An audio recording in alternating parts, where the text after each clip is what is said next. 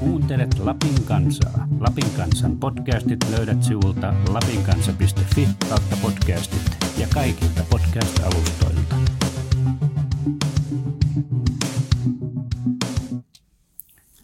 Tervetuloa Viikkoraadin pariin. Tällä kertaa meillä on luvassa erikoislähetys. Luemme Ilkka Materon jääpäiväkirjoja tuolta Jäämereltä, jossa hän on tällaisen ajelehtivan tutkimusaseman mukana tutkimassa jäätä 3 kuukauden ajan. Tämä on valtava projekti, joka kestää tuonne ensi kesään asti.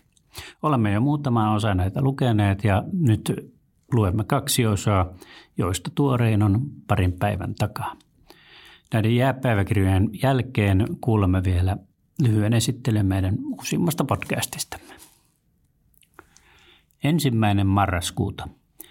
Viime viikkoon mahtui vielä paljon valmisteluja jääleirin parissa.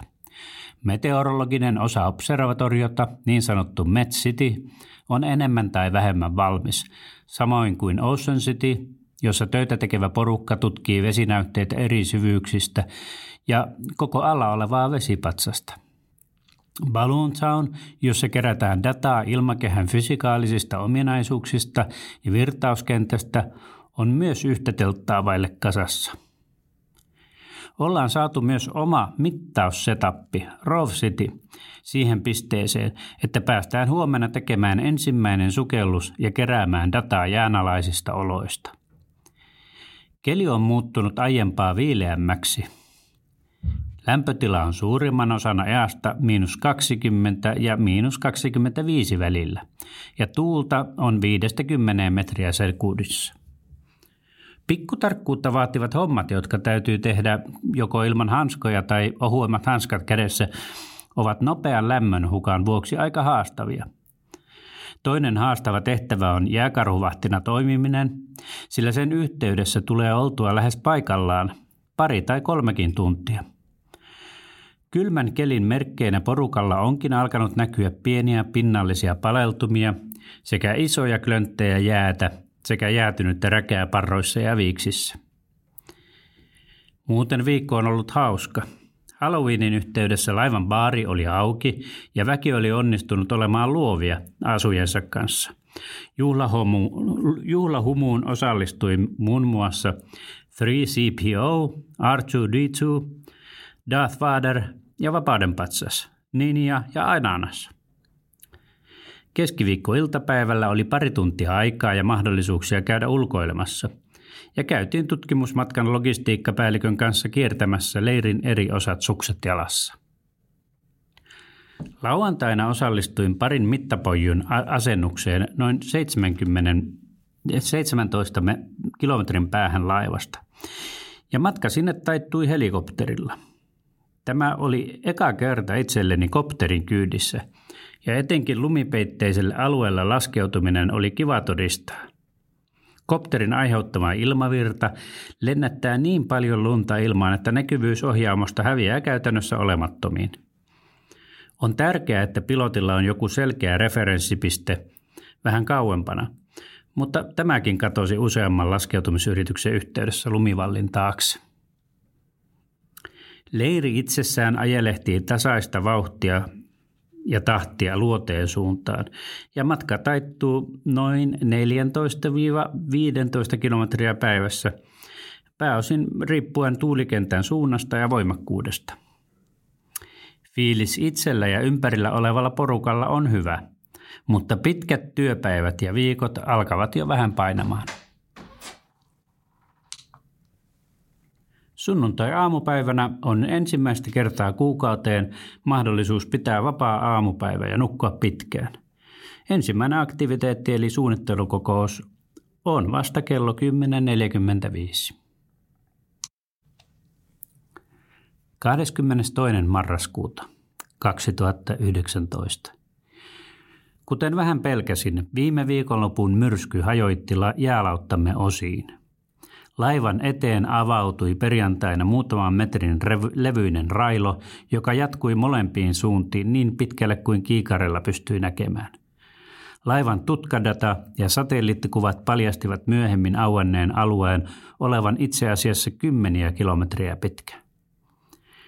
Tämä järjestys osoittautui epästabiiliksi, ja sunnuntai-aamuna sukellusrobottimme oli suhteessa laivan paikkaan noin 600 metrin päässä Paarpurin puolella, siitä missä asema lauantaina oli.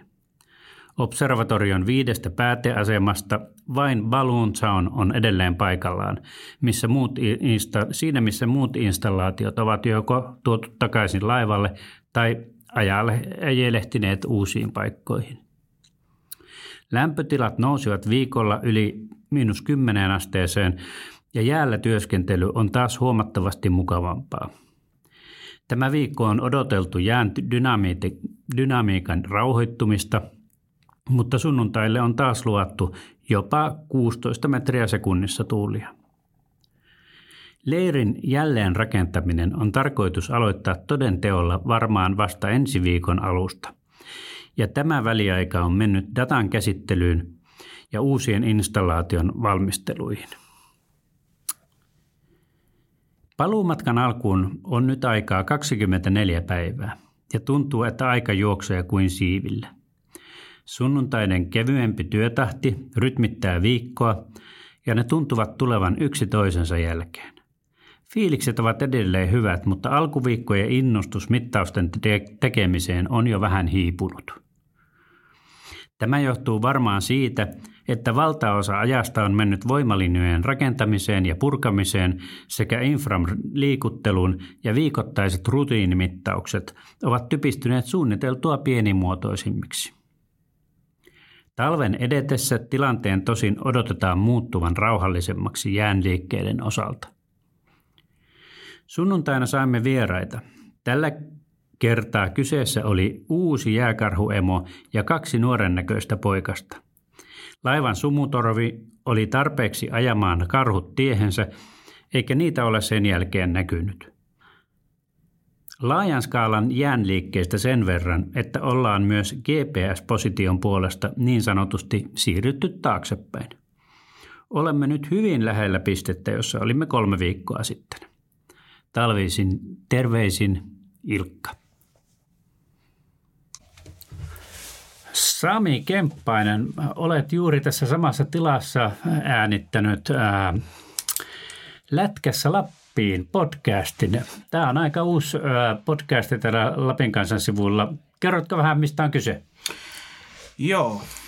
Eli Lätkässä Lappiin -podcast käsittelee aina jääkiekkoon ja etenkin Rokiin liittyviä aiheita. Että ensimmäisessä osassa käsiteltiin vähän Mestistä sarjana. Siellä oli operatiivinen johtaja sarjalta meillä vieraana ja sitten Rokiin toimitusjohtaja. Nyt toisessa podcastissa on luvassa sitten vähän tätä nykyhetkeä, että mitä niin kuin Rokille kuuluu, ja käytiin vähän läpi Lappi-areenan jääremonttia ja sitä, että minkälaista tulevaisuus on tuomassa pelillisesti. Ja sitten meillä on tarkoitus käydä historiaa muun muassa läpi näissä podcasteissa, että mitä Rokin historia on tähän mennessä ollut. No ensimmäinen on jo eetterissä ollut jo jonkun aikaa ja toinen, jos ei ole juuri tullut, niin on juuri tulossa. Onko tullut mitään palautetta? Onko tällaista kaivattu? Kyllä, totta kai palaute on aina kaivattu ja niin rakentavassa mielessä positiivista on tullut, että tiettyjä asioita, mitkä on hyviä podcastissa ollut, että sellainen selkeys siinä aiheessa ja se, että on ollut niin kuin mielenkiintoista sisältöä, vaikka ensimmäinen aika pitkä puolituntinen podcasti olikin, mutta siitä tuli silleen positiivista palautetta, että aihe oli mielenkiintoista ja vieraat osasivat kertoa asiasta hyvin, mitä kysyttiin siinä. Onko teillä jotain esikuvaa Suomessa tullaanko kuulemaan Lätkässä Lappiin -podcastissa jotain kuumaa kiekkokeskustelua vielä? Totta kai niin kuin, sehän podcastissa on niin kuin mielenkiintoista, että pystytään ottamaan niin kuin siitä nykytilanteen kuumasta jutusta kiinni. Ja jos sellaisia tulee Lätkässä ja varsinkin jos se koskettaa Lappia ja Rovaniemeä, niin ennen kaikkea otetaan.